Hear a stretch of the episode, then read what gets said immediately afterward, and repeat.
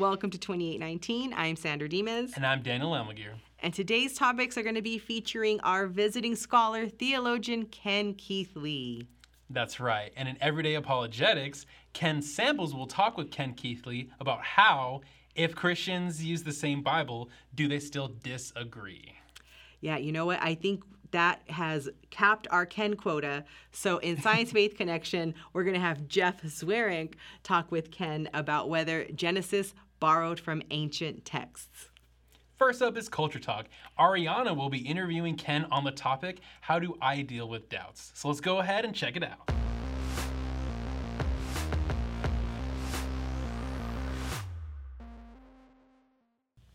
Now it's time for Culture Talk, where we talk about culturally relevant topics you can use to share your faith. I'm joined today with theologian Ken Keithley. We are here to discuss the question, how do I deal with doubt? So Ken, thank you so much for being here today. Ariana, glad to be here. Thank you. I'm so happy that you're here and we get to discuss the question, how do I deal with doubts? So the first question that I wanted to ask, because this is definitely something that Christians grapple with in their faith and their day-to-day living. So what are some practical ways one can navigate their faith while being challenged with doubt?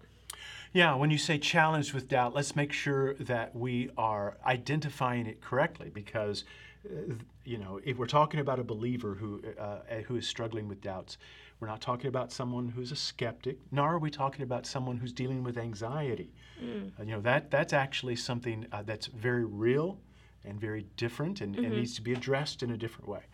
But if we're talking about someone who is struggling with doubts, then again, first thing you want to do is listen to them a long time and very closely. What is it that they're struggling with? Is it that they're struggling with, is the Bible true? Are they struggling with, is Jesus really the Son of God?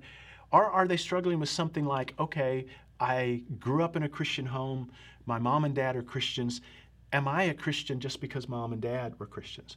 Or am I, you know, I had a very powerful adult conversion experience. What was that? Was that really me encountering God, or did I just have a profound emotional experience? Or it could be that there's other things that they're struggling with, like, how can someone who's living like me actually be really a Christian? Because I'm falling so far short of what a Christian should look like. So you have to listen and pay attention to what it is exactly that the person is dealing with. So once that's identified, and if a person is, you know, really, well, I'm talking about me, I'm not talking about talking to somebody else, then you have to go through that and kind of do some self-examination. So that would be the first thing. Make sure we know what it is about doubt that we're struggling with. From there, what I would say is that we look at the certain resources that we have available. If we're talking about intellectual doubts, you know, how do I know that something is true? If you're, you know, how do I know I can have confidence in the Bible or here's where Reasons to Believe has such excellent resources on the existence of God or how one can have confidence in the Bible. If we're dealing with intellectual doubts, if we're dealing with something that is a more of an emotional doubt, here's where a person, you know, you hear the expressions deconstructing their faith or deconverting. And we have sometimes where people are fearful that that's what I'm doing. Just remember this. The opposite of doubt is not faith. The opposite of faith is not doubt. The opposite of faith is sight. A life of faith is something that deals with doubt as a normal process. In fact, I would argue that every Christian, as they go on the journey of faith, sooner or later is going to have what Martin Luther called the dark night of the soul, where you find out, do I really believe this? Am I really a follower of Christ? And it's a pretty grueling emotional experience. It's a travail. What I would say to anyone who is going through that, and that is to say, don't fear, don't live in fear. There are great resources available from brothers and sisters who have gone on this journey before, such as at Reasons to Believe, and most of all, go to the Gospel of John. Mm-hmm. John wrote, he said, "These things have I written, that you may know that Jesus is the Christ, and that you may believe, and by believing you may have life." And so the very purpose of the Gospel of John is to help someone who is struggling, is this true? Mm-hmm. Is Jesus the Christ? Mm-hmm. And I would just finish what I'm saying in John chapter 6, where so many of the disciples quit following Jesus. Mm-hmm. Jesus preached a very tough sermon, and it says a whole lot of them went away. And Jesus said to the 12, "Will you go away also?" Yeah. And Simon Peter said, "Lord, to whom shall we go? You have the words of eternal life." Right, right. And so what I would always say, ultimately, make sure about your relationship with Jesus Christ. And there's where the Gospel of John is so important. Right. Thank you for that. In your area of study, in your years of experience in ministry, has there ever been a time where you've doubted your faith in God? Oh, sure. I think that, like I said, not long after my conversion at age 17, it was a fairly profound conversion experience. And so within about the first year after that, I asked myself, am I believing this because I want it to be true? Mm.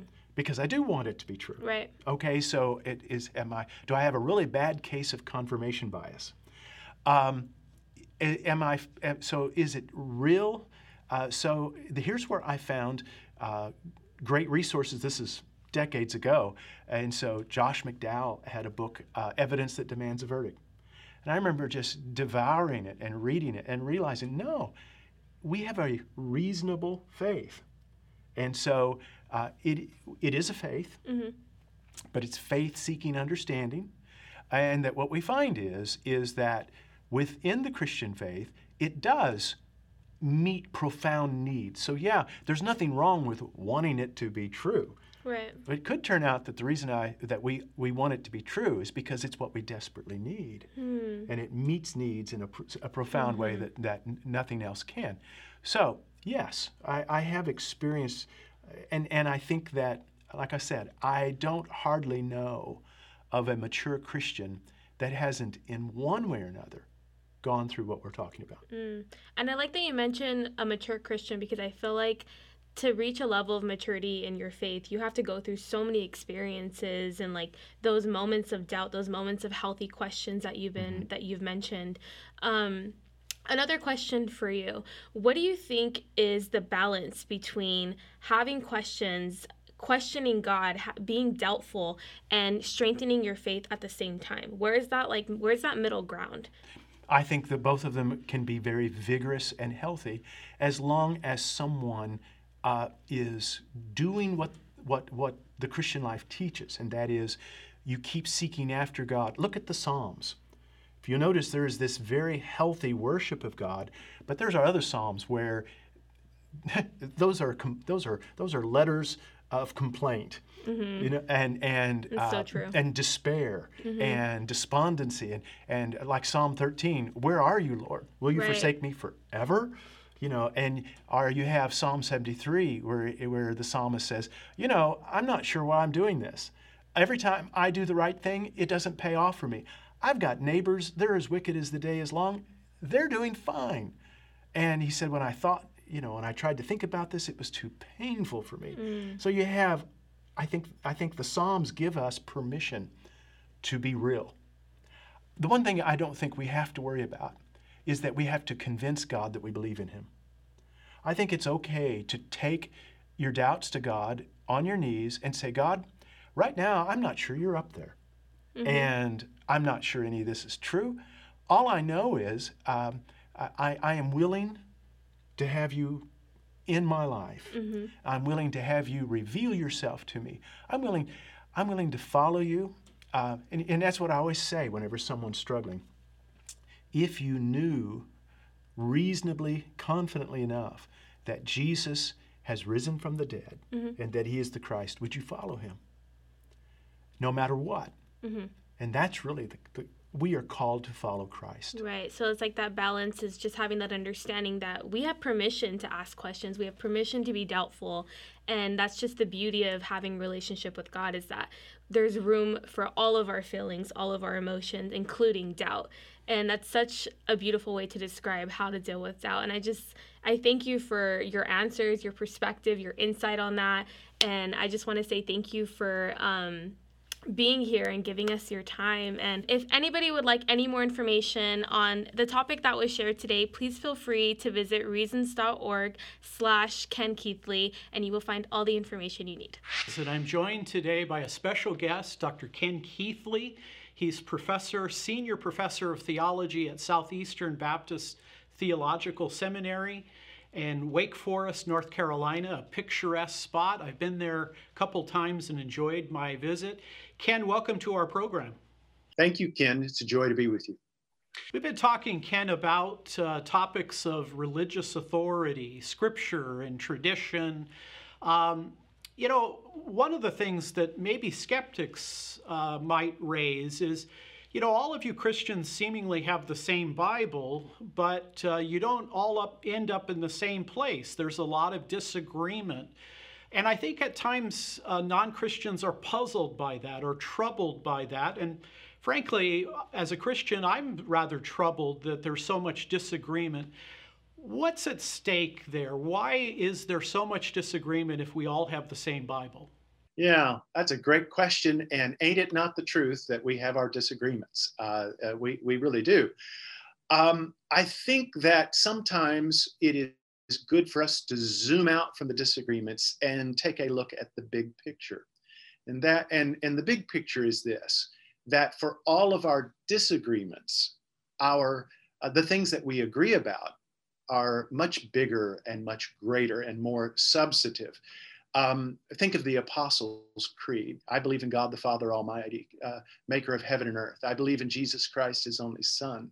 I believe in the Holy Spirit. And it goes, if you look at what the Apostles' Creed says, I just don't hardly know of a Christian that would not affirm those truths.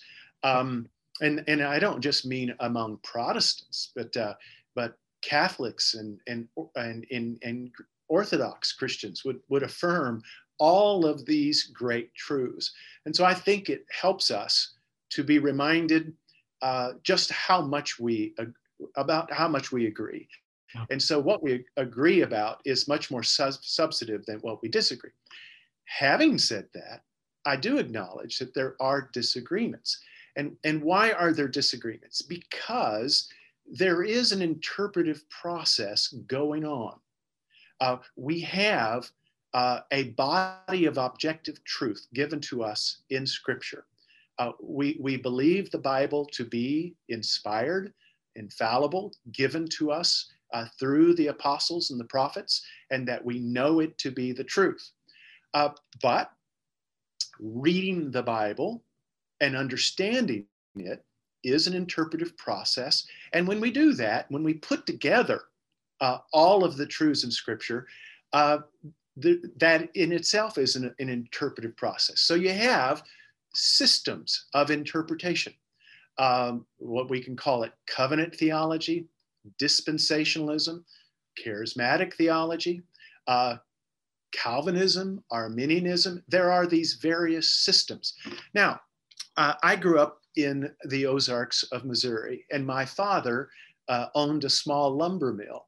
And one of the most interesting things I ever heard my dad say about being in the lumber business is that he said the great challenge for a sawyer, that was the person who decided how the log was going to be cut.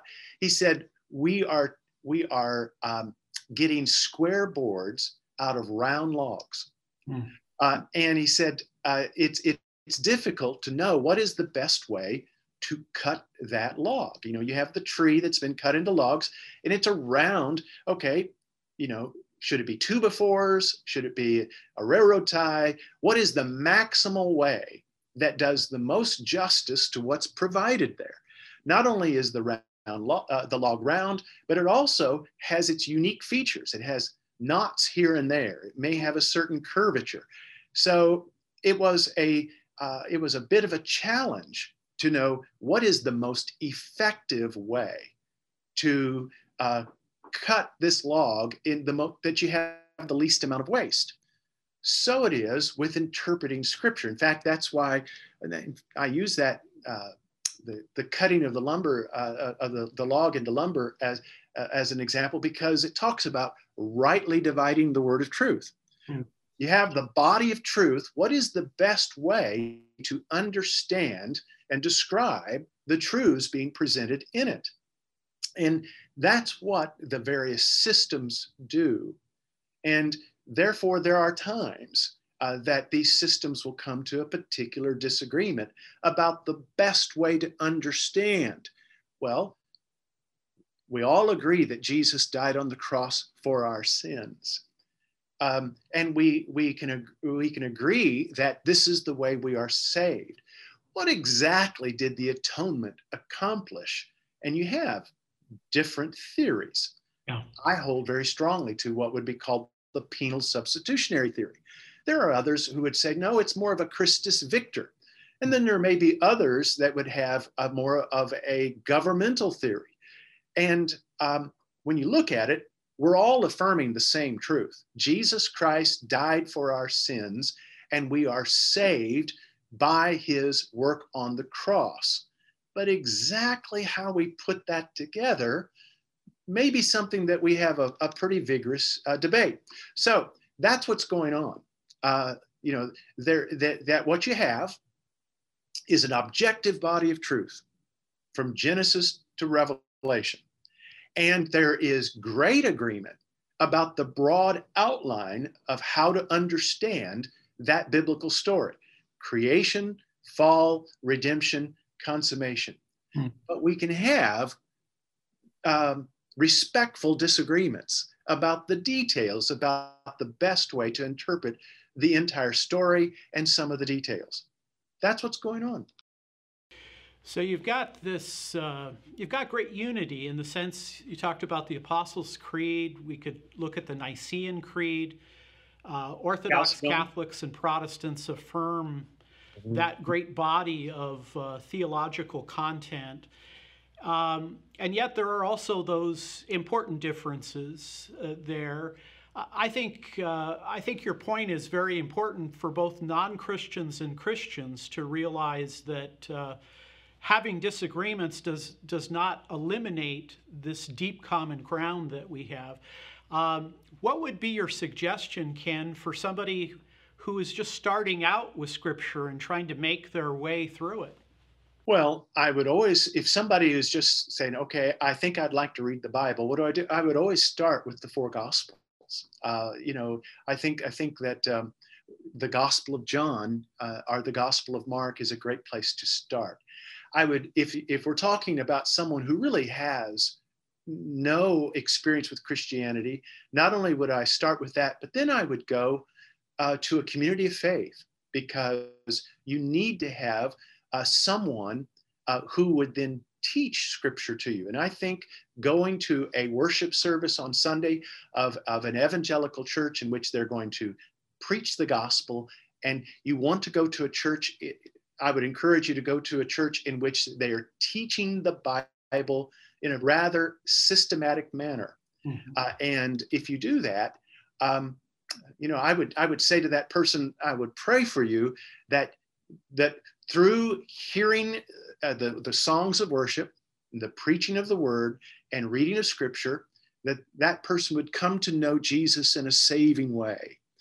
And from there, I think that we would have a development then of how to understand biblical truth. If I'm understanding your question right, if you're talking about somebody who's starting from zero, yes, that would be the way I would say it, because in the end, the starting point for every person to understand spiritual truth is to have that encounter with Jesus Christ.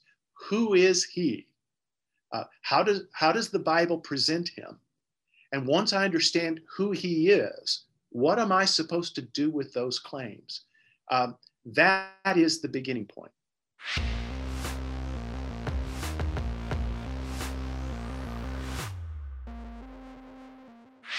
Hello, Jeff Zwerink. Welcome to the Science Faith Connection, segment of our show where we explore important scientific, philosophical ideas and see how they relate to the truth of Christianity.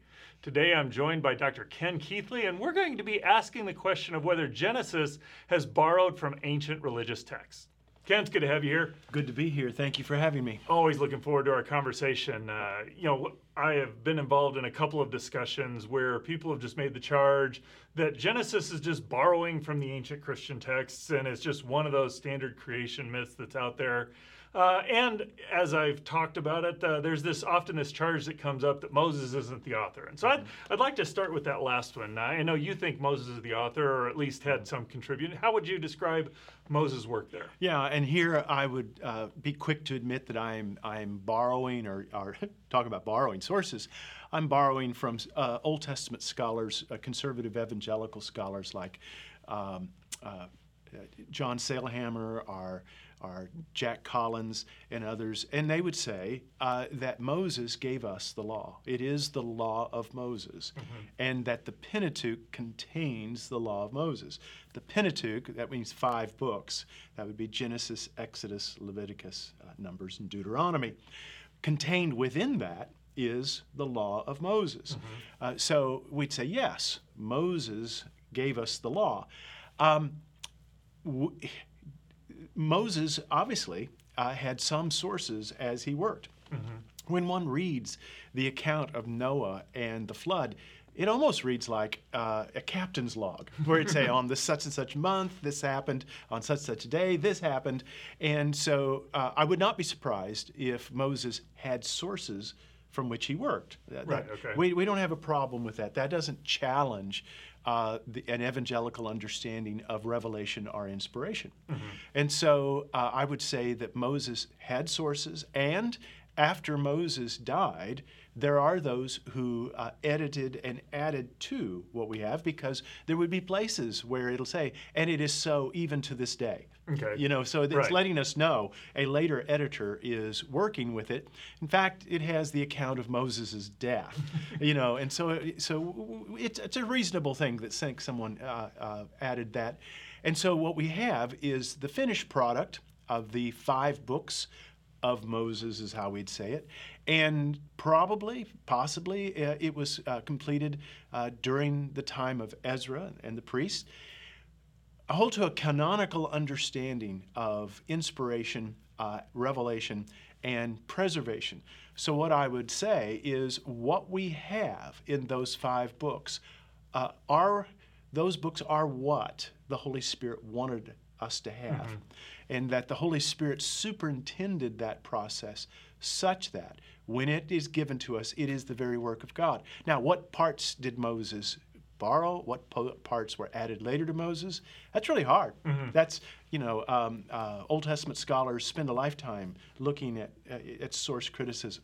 But there's nothing that I have seen that would ever take away from the notion that Moses is the one who gave us the law.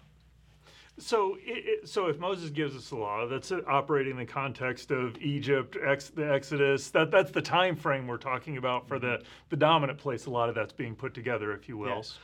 How do you respond to the charge that Genesis is just borrowing from ancient texts? I mean, you got light and dark, and you've got floods, and you've got chaos and order. It does sound kind of like some of those myths. Why do you think it's different? Well, just think of someone accusing Fuz Rana in the many books that he has written about evolution, biochemistry, the design of the cell. Think of someone saying, well, because he refers to Darwin and Darwinism and natural selection and speciation and genetics, he's just borrowing from the evolutionists. And you'd say, no, what he's doing is he's responding. He's engaging with and involving himself in that conversation. So one of the things, in fact, anybody that ever actually says that, I wonder if they've actually read something like the Enuma Elish or the Gilgamesh epic or the creation text in the coffin text that one sees at the various burial sites in Egypt. Yes, the nomenclature is similar. Yes, he uses a terminology they'll get and they'll understand. I mean, how would Fuz talk to someone about evolution without talking about natural selection? Mm-hmm. How would he talk about it without talking about genetics? I mean, he's going to have to talk their language to be able to challenge their conclusions. So yes, Moses talks their language, but when you actually compare the Egyptian creation myths or the Babylonian creation myths or the Canaanite creation myths with the book of Genesis, it's stunning how different Genesis is than all of those others. And so it sounds like there's some of this that is just, you know, for lack of a better word, contextualization. It's like, this is the conversation that's going on. I'm going to join the conversation and bring these ideas into it. Is that what you're saying? Well, he's going to speak to his audience. Gotcha, okay. Yeah, as you just said, contextualization. What does that mean? Well, that means paying attention to your context. Mm-hmm. And so Moses is very much someone who is writing to people who have been immersed in these creation myths. And what he's going to do is he's going to meet them where they're at. He's going to talk to them in language they understand, but he's going to really do a number on their worldview. Mm-hmm. He's going to flip the narrative, and it's not going to be that the world is the result of a chaotic war. Chaos is not what brought us into existence, the way the Babylonian myths have. You don't have Marduk, who is a fourth-generation god, who wins the day just simply by slaughtering everybody else and making everybody else kowtow to him. What we have in Genesis 1 is something sovereign and serene. Mm-hmm. God speaks the word, and it is.